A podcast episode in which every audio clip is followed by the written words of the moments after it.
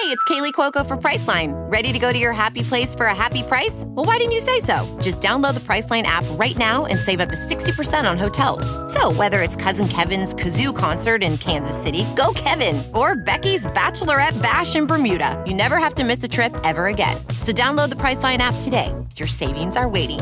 Go to your happy place for a happy price. Go to your happy price, Priceline.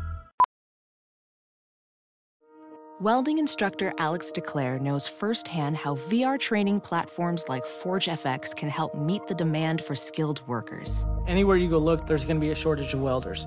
VR training can help welding students learn the skills they need to begin and advance in their career. The beauty of virtual reality is it simulates that exact muscle memory that they need. Explore more stories like Alex's at meta.com slash metaverse impact.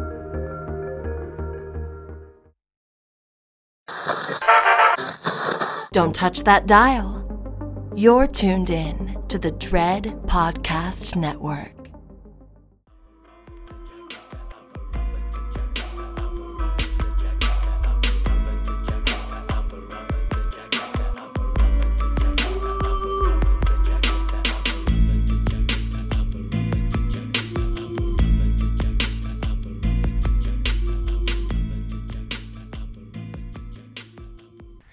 Hey y'all, it's Jazz the 40 ounce connoisseur, and this week we're talking about Sweetheart 2019 streaming on Netflix. If you continue to listen, you'll get a little snippet, but if you want to hear the whole thing, you can pull up to the link in our show notes or you can go to www.patreon.com forward slash girl that's scary. Get into it. Um, so she keeps living and surviving, finding things. She tries to float on a suitcase at one point, but that's after. I mean, I don't know. She had to try this it. girl. This suitcase scene. Okay, I understand where she was going. It was a good idea. I felt like she could have used more stuff to create the buoyancy of the suitcase because I don't think she really thought about, you know, how to, it's just a hardcover case, y'all. And she put some life vest in it. I'm like, all right, I see the vision, but I think there's something else that should kind of go in here. You know, the life vests are looking secure. Are they secure? And then she goes out to sea with this uh life vest suitcase jacket float combo. It's not really going. She's getting frustrated. Um, but in this whole shaboot bop, she goes underwater, like in this whole scene scenario, and she's looking underwater and she sees that it's like a dark abyss, like a drop off vortex point. Talk about scary. The ocean, period. That's the sentence. Like, space is scarier than a bitch, but the ocean, like, there's only a small percentage of the ocean that humans have discovered, period. Like, there are a large. I just saw a video on a Twitter machine from a fish in the Amazon that was like a regular fish that was fucking like 10 feet long and a couple hundred pounds. Yes. And the person that found it, was one of those like now what, like those news video clips. And the person that found it predicted that the fish had it been at least 100 years old. And that's just in a part of the fucking Amazon. I just think about like she looking at that vortex and I'm going hell no.com forward slash get the fuck out of here. And I'm just like, bruh, like, this why I don't be in the ocean. She was real brave. She was out like the drop off point, feet just floating in the air. You seeing animals getting slashed up. Girl, you know something out here. Brave. I can never.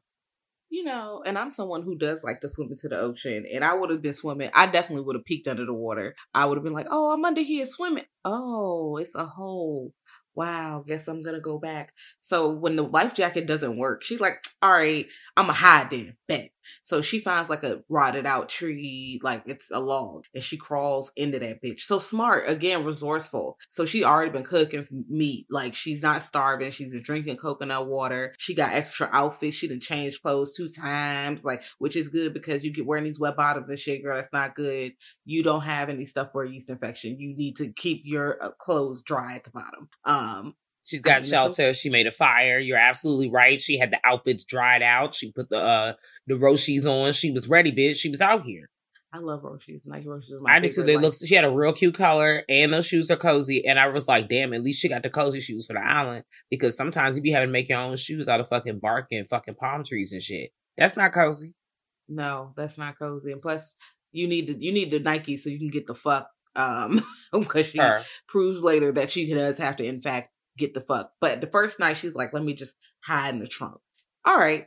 And she hides like deep in that bitch. She gets in there, puts a little leaf and stuff around, and she just like huddles up and she's sleeping. Like my tactic, I think I would have slept more during the day or took a very long nap when it was like midday. So, because I would just had to stay up all night. I just would have had to been a nocturnal creature because I snore. I would have been snore. The, the monster would have found me because all you would have heard is it would have been me, and then I'm getting ate the fuck up. So I got to stay awake the whole time.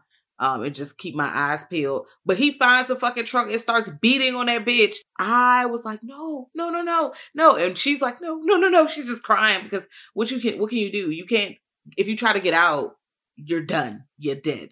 Um, so she just stood still and was like, hopefully he doesn't get like the creature doesn't get inside, and it do- eventually gives up because it rolls it around, hits it, and the the log is cracking, so it's damaged. So it probably won't stand another night if he come back and start punching that motherfucker. And I don't know if it's he, it's just it's a monster. The monster start coming punching that bitch. It might break open and then she go get ate the fuck up. So she's like, Mhm. oh man, I gotta figure out another way to get out of here.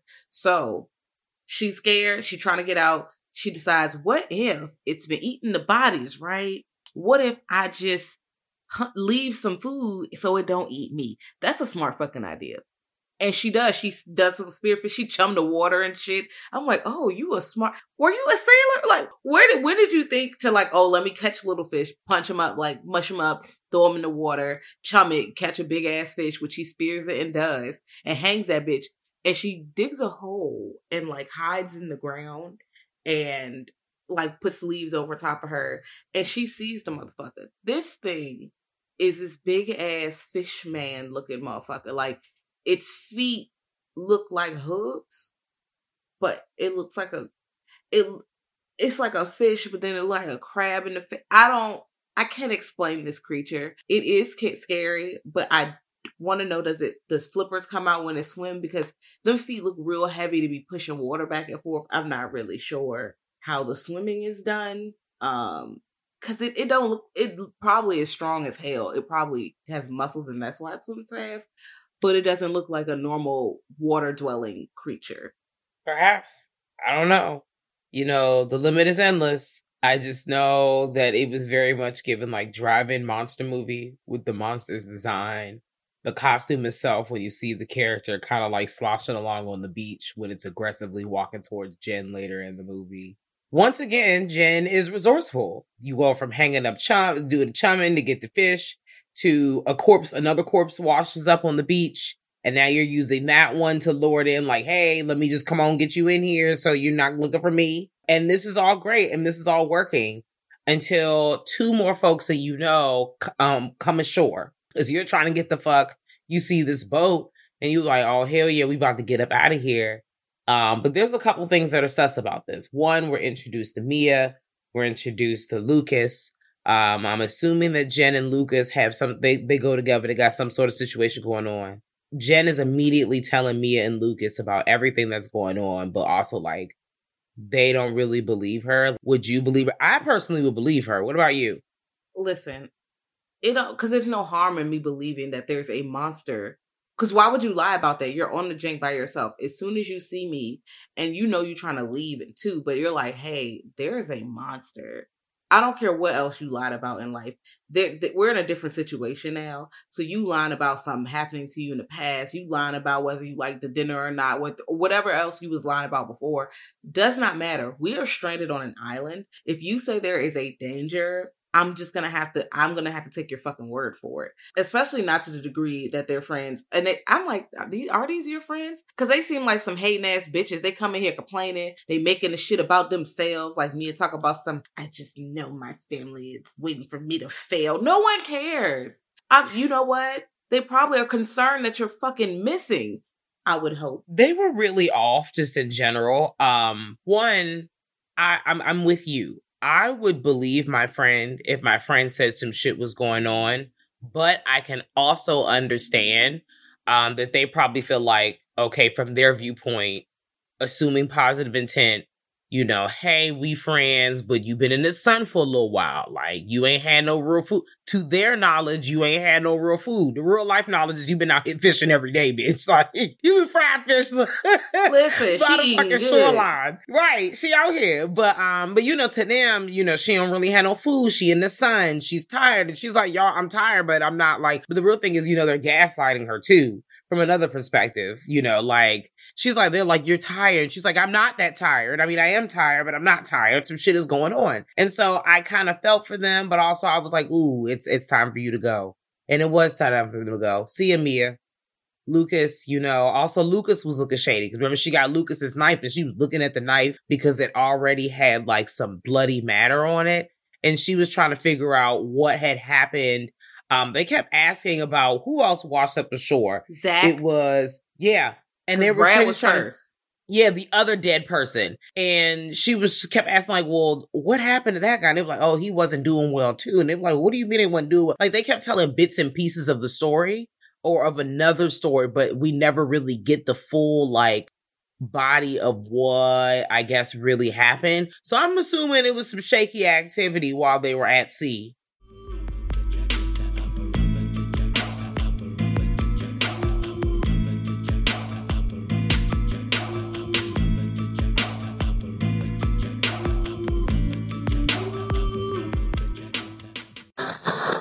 Thank you for listening to the Dread Podcast Network.